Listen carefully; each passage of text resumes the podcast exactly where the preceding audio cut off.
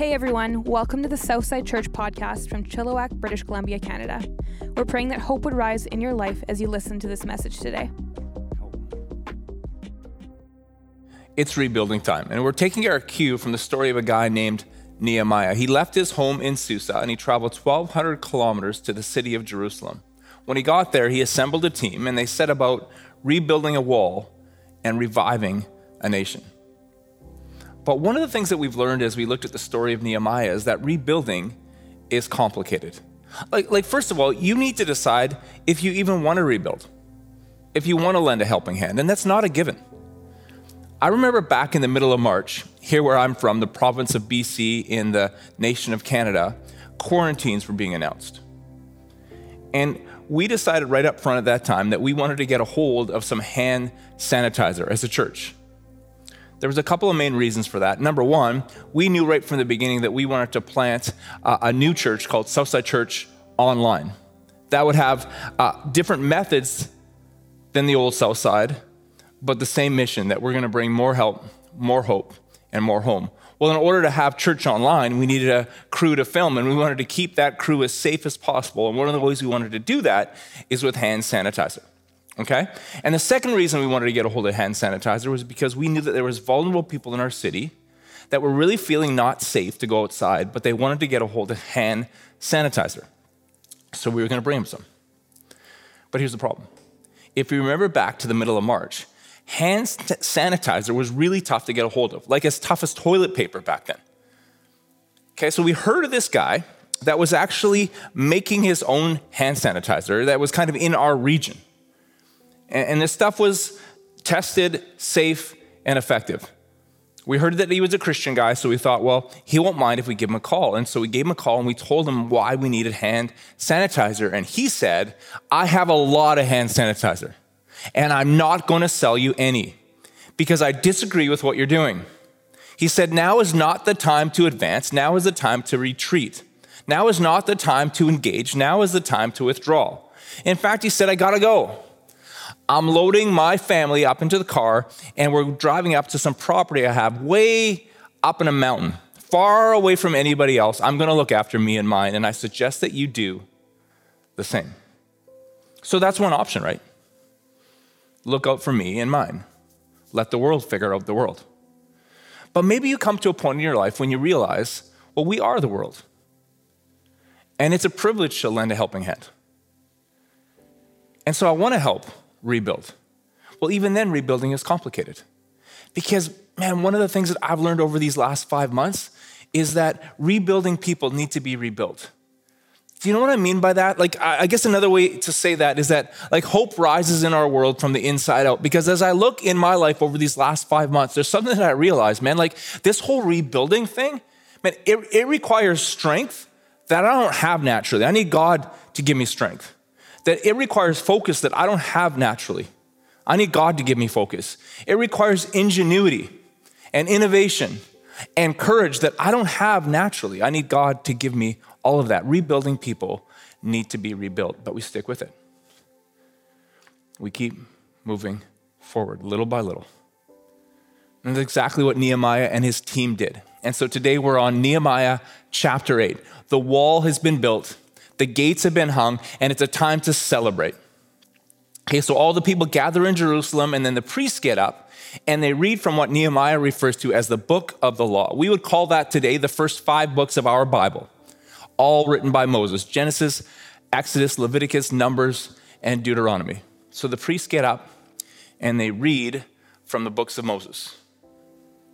So then Nehemiah the governor, Ezra the priest and teacher of the law, and the Levites who were instructing the people said to them all, This day is holy to the Lord your God. Don't mourn or weep. For all the people had been weeping as they listened to the words of the law. Nehemiah said, Go and enjoy choice food and sweet drinks, and send some to those who have nothing prepared. This day is holy to our Lord. Do not grieve, for the joy of the Lord is your strength. The Levites calmed all the people, saying, Be still, for this is a holy day do not grieve. Then all the people went away to eat and drink, to send portions of food, and to celebrate with great joy, because they now understood the words that had been made known to them. It's so cool when you think about it. Like 2,500 years ago in Jerusalem, God's people gathered together and they studied God's word. And here we are today, August the 16th, 2020, and we're God's people and we're gathering together in a virtual way, in, in, in, a way that the people in Nehemiah's day could never have imagined. And what are we doing? We're studying God's word. And it doesn't matter where you find yourself all throughout history. I think that when you study God's word, you see three things. Three things become revealed to you as you study God's word. You see these things. Number one, this is God. Number two, this is me. And number three, this is us. So, first of all, this is God. When you study God's word, you see God more clearly. It's really important, you know, because you and me, we were born to worship. What I mean by that is that you and I were made in such a way that something is going to be our guiding star. Something is going to be our main motivation. Something is going to be our driving force. Something is going to be the why behind all of our what's.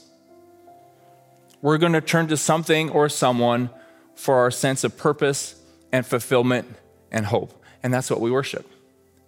And really, we only have two choices. We, we, we can worship a lowercase g God, or we can worship an uppercase g God.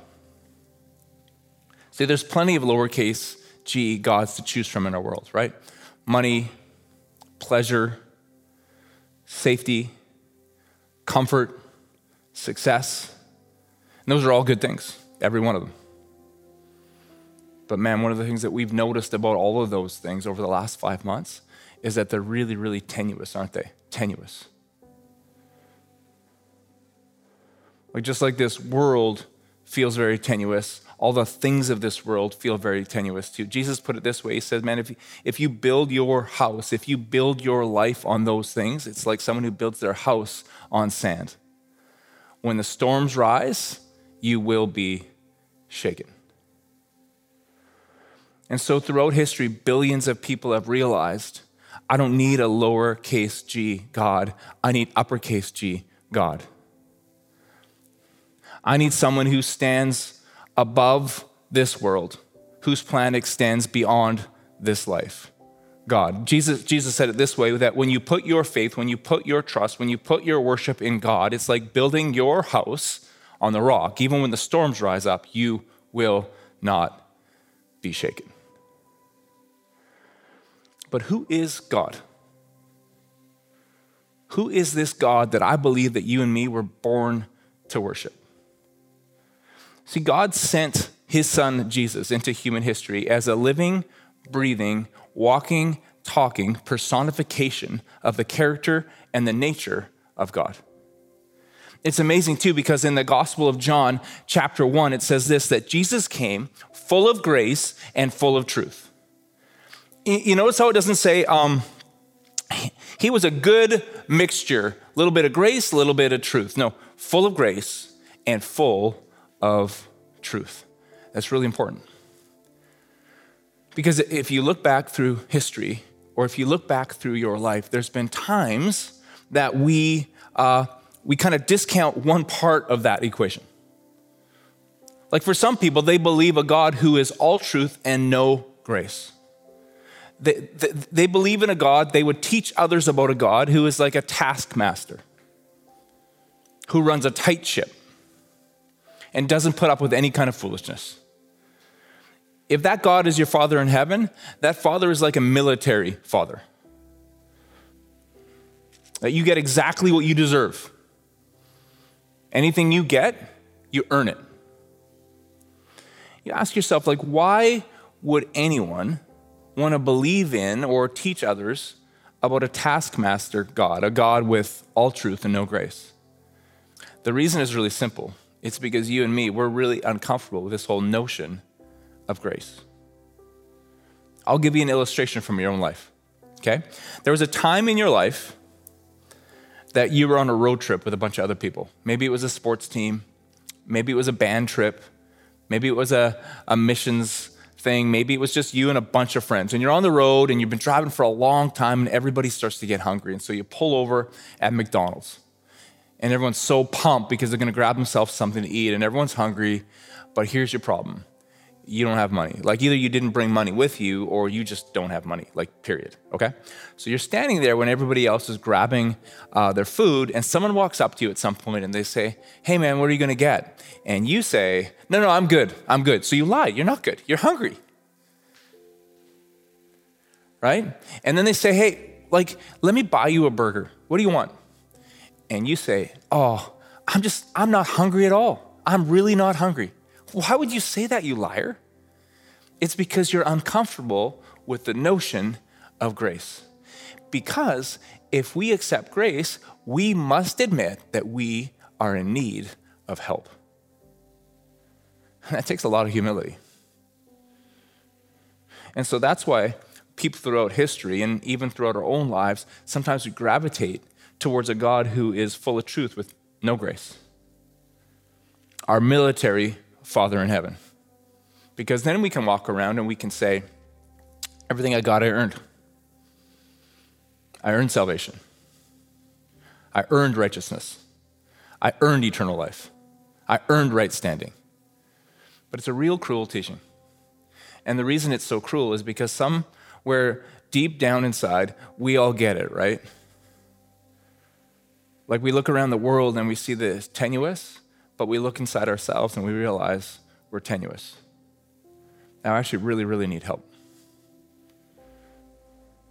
And so some people then, they kind of swing the pendulum the other way and they teach about a God who is uh, full, of, full of grace with no truth. And the reason for that is real simple we don't like being told what to do.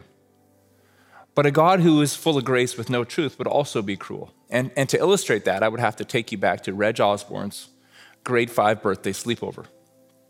It was an awesome birthday sleepover. In grade five, it had everything that you would need it, it, lots of junk food and very little sleep. Okay, so I had a great night, and when we got up the next morning, I was gonna say woke up the next morning, but we didn't wake up. I don't think we slept at all. So when we got up the next morning, Mrs. Osborne made breakfast for us. And what she made for us was Monte Cristo sandwiches. To be completely honest with you, even saying that to you makes me a little bit nauseous. It makes me a little bit sick to my stomach. See, because I don't know exactly what happened. Well, it, it, but it, it, had to have been one of three things. Number one, uh, I had the stomach flu that manifested itself about five minutes after I ate that Monte Cristo sandwich. Number two, my body, after a night of too much junk food and too little sleep, decided to push reset right about that time. Or number three, maybe there was something in that Monte Cristo sandwich that really didn't work with my system. But it was bad. Like starting about five minutes after I ate that sandwich, uh, the next 18 hours of my life were like a puka palooza. Okay? It was really bad. To the point that to this day, I have not eaten another Monte Cristo sandwich, and I never will. Like, even if you convinced me, if you said, no, no, Mike, you, you need to try, my, my stomach wouldn't let me. It would not. And it's funny when I think about it that my stomach is actually smarter than I am sometimes. Because, because spiritually speaking, there's some things in my life that I've turned to. There's some things in your life that you've turned to that's like a Monte Cristo sandwich for your soul. and you turn to this thing and you say, Man, I know that this is going to bring me fulfillment, but instead it leaves you empty. You say, I know that this is going to bring me joy, but instead it makes you sad. Like, I know that this is going to satisfy, but instead it makes you hungrier. See, if that was your stomach, your stomach would go, No, I'm, I'm good. I've, I've, I've been there before. No, not a good idea. But something inside of us, spiritually speaking, we, uh, we're not as smart as our stomach because we go back and say, You know what? I'm just going to try that one more time. You know, maybe I just got to try a little bit more. One more time, it'll, it'll work. And that's why uh, a God who is full of grace with no truth would be cruel. A God that wouldn't tell you, hey, there's a way that really seems right to you. Ah, it's not going to end well. It's kind of like hockey, obviously. Um, so I'm an Edmonton Oilers fan, okay? I'm an Edmonton Oilers fan. And it pains me to say this, but just over a week ago, the Edmonton Oilers were eliminated from the playoffs for the 13th time in 14 years. Some of you didn't know that. Some of you did. I know that some of you did because some of you sent me uh, voicemails and DMs and emails and text messages with this well thought out and insightful question What happened to the Oilers? Whoa, what a great question, Mr. Rhetorical. What happened to the Oilers? You know exactly what happened to the Oilers, don't you? They lost, okay? That's what happened, Mr. Rhetorical. Okay, but Mr. Rhetorical, you might find this hard to believe, but there was a time in the late 80s and early 90s when the Edmonton Oilers and the Calgary Flames were the two best teams in the NHL. And they had this like passionate, violent rivalry. Like I remember back in those days, I grew up in Red Deer, Alberta, like literally halfway between Calgary and Edmonton. And if the Oilers and Flames were playing in the playoffs and you went into a restaurant to watch the game, there would be a line in the restaurant. And the line would be dividing those who were cheering for the Oilers and those who were cheering for the Flames. And they wouldn't allow you to cross that line because things would get violent. So let's say I tell that to Mr. Rhetorical. Mr. Rhetorical says to me, I don't believe you. It was never like that. Well, I do not have a DeLorean like Marty McFly had in Back to the Future, but I do have a 2007 Accord. So let's imagine that I run 1.21 gigawatts through my 2007 Accord, and I don't bring Mr. Rhetorical back to the future. I bring him back to the Red Deer. Okay, so we go back to the Red Deer. We get our mullets all ready to go. We put on our jean jackets so we fit in, and we go back to the Red Deer. And I show you around, Mr. Rhetorical. I show you the passion of the Battle of Alberta, right? I bring you around Red Deer. Maybe I introduce you to Grant King and Rich Stewart, and it's awesome. And just about the time that we're ready to head back to 2020, to our own time in my 2007 Accord time machine, I say, man, I got one more surprise for you, Mr. Rhetorical. One more surprise. Here it is. Uh, the Oilers and the Flames are playing in the playoffs. It's game seven in Calgary at the Saddledome. I got us tickets, Mr. Rhetorical. And let's say, Mr. Rhetorical, you have a rare moment of kindness and you look at me and you say, You know what, Mike? I can't believe everything you've done for me. Back to the Red Deer. It's been awesome. And after all the trash talking I've done to you over the years, this has been really, really cool. And now we're going to the game. And I just want to say thank you. And the best way that I can think of saying thank you is I'm going to cheer for your team in game seven. So I went and I bought myself an Oilers jersey and an Oilers baseball hat, and I even have an Oilers pom pom that I'm going to wave for the game. Okay. Here's the thing, Mr. Rhetorical. There's some things that I know that you don't know about the Battle of Alberta. If we go down to Calgary to watch Game 7, Oilers Flames, and you're dressed up like that, it's going to be a problem. Okay? So, like, you're going to have multiple beverages poured on your head before the end of the night, for sure. And you will not, I guarantee you, you will not leave with the same amount of teeth that you entered the game with. Guaranteed. But let's say I decide, Mr. Rhetorical, I'm not going to tell you that. And we just get to the game, and maybe I say, hey, why don't you go find us a seat? Or why don't you go to our seat? I'm just going to grab us some popcorn. And I kind of just let you fend for yourself in the Saddledome. That would be cruel. Much like a God who is all grace and no truth would be if he didn't tell you the ramifications of the decisions that you're making and the places that you're going. See, this is God, full of grace and full of truth. In other words, He loves you fully and completely and totally, exactly how you are right now. There's nothing that you could ever do that would make Him love you more. There's nothing that you have ever done that has made Him love you less. He loves you completely. But He loves you so much that He's also full of truth and He wants to grow you, to rebuild you, to bring you to a place of blessing, to become the person that you were created to be, full of grace and full of truth. So, the one thing that you see when you study God's word is you see this is God. The second thing you realize is this is me. That just like the world is tenuous, I'm tenuous too. I think over these last five months, we kind of figured it out, right? There's a feeling of being fragile, of being frail, of faltering. There's a feeling of being sad and overwhelmed and exhausted. I love the way that David says it in Psalm chapter 8. He said, Lord our Lord, how majestic is your name in all the earth. I look up at your macro skies, dark and enormous, your handmade sky jewelry. This is God. Moon and stars mounted in their, set, mounted in their settings. Then I look at my micro self and I wonder, why take a second to look our way? You put us in charge of your handcrafted world. Repeated to us your Genesis charge. Made us lords of sheep and cattle, even animals out in the wild. Birds flying and fish swimming, whales singing in the ocean deeps. Lord our Lord, how majestic is your name in all the earth. This is God, full of grace and truth. And this is me, frail, fragile, and faltering. And so that's why the people in Nehemiah's day, they were all together for a celebration, but they just started crying. Because they realized that this is God and this is what he created us to be and this is where we've fallen short. And, and there was this sense of mourning. And what does nehemiah say? Today is not a day for mourning. The joy of the lord is your strength. So this brings me to the third thing that we see when we study god's word this is god this is me and this is us in other words this is me with god see everything changes Psalm 23 says it this way The Lord is my shepherd. Have you ever thought about that? The Lord is my shepherd. You notice how David doesn't write, The Lord is a shepherd. The Lord is the shepherd. Doesn't even say the Lord is a good shepherd. He says, The Lord is my shepherd. It's personal.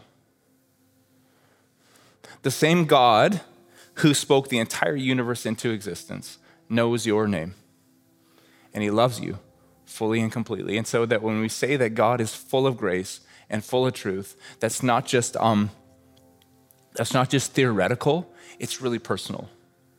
He's full of grace for you. He's full of truth for you. The Lord is my shepherd. I shall not want. That's an interesting concept, isn't it? That I shall not want for anything that I look and I think things are impossible, but God says they're possible. That I might feel frail, but God says that when I'm weak, that I am strong through Him. That I might feel fragile, but God reminds me that I'm actually eternal. And that I might feel faltering, but actually I'm absolutely, completely certain. Full of faith. Faith is the things hoped for, the evidence of things unseen. That my God is great and that my God is good, and he's full of grace and he's full of truth. The Lord is my shepherd, I shall not want. He makes me lie down in green pastures. He leads me beside still waters. He restores my soul. And you know what? Even if I walk through the dark valley, I will fear no evil because he's with me every step of the way. And surely goodness and mercy will follow me all the days of my life, and I will dwell in the house of my Lord forever. That's the promise. This is God, full of grace and full of truth. And this is me, overwhelmed, exhausted, and sad sometimes, frail, fragile, and faltering. But he reminds me that this is us, that I'm not frail. In him, I'm strong. I'm not fragile. In him, I'm eternal. And I'm not faltering. I'm absolutely certain. I'm full of faith. Proverbs 3 5 and 6 says it this way Trust in the Lord with all your heart. Lean not on your understanding. In all your ways, acknowledge him, and he will direct your path. Have you ever thought about that? Because I look back over these last five months and I think to myself, wow, like, God, you've really gone before me. And there's so much of this last five months that have revealed to me like brokenness inside of me. And I, I feel like God told me something that I need to pass on to you this week that I think the brokenness inside of me just reminds me again that I'm being rebuilt.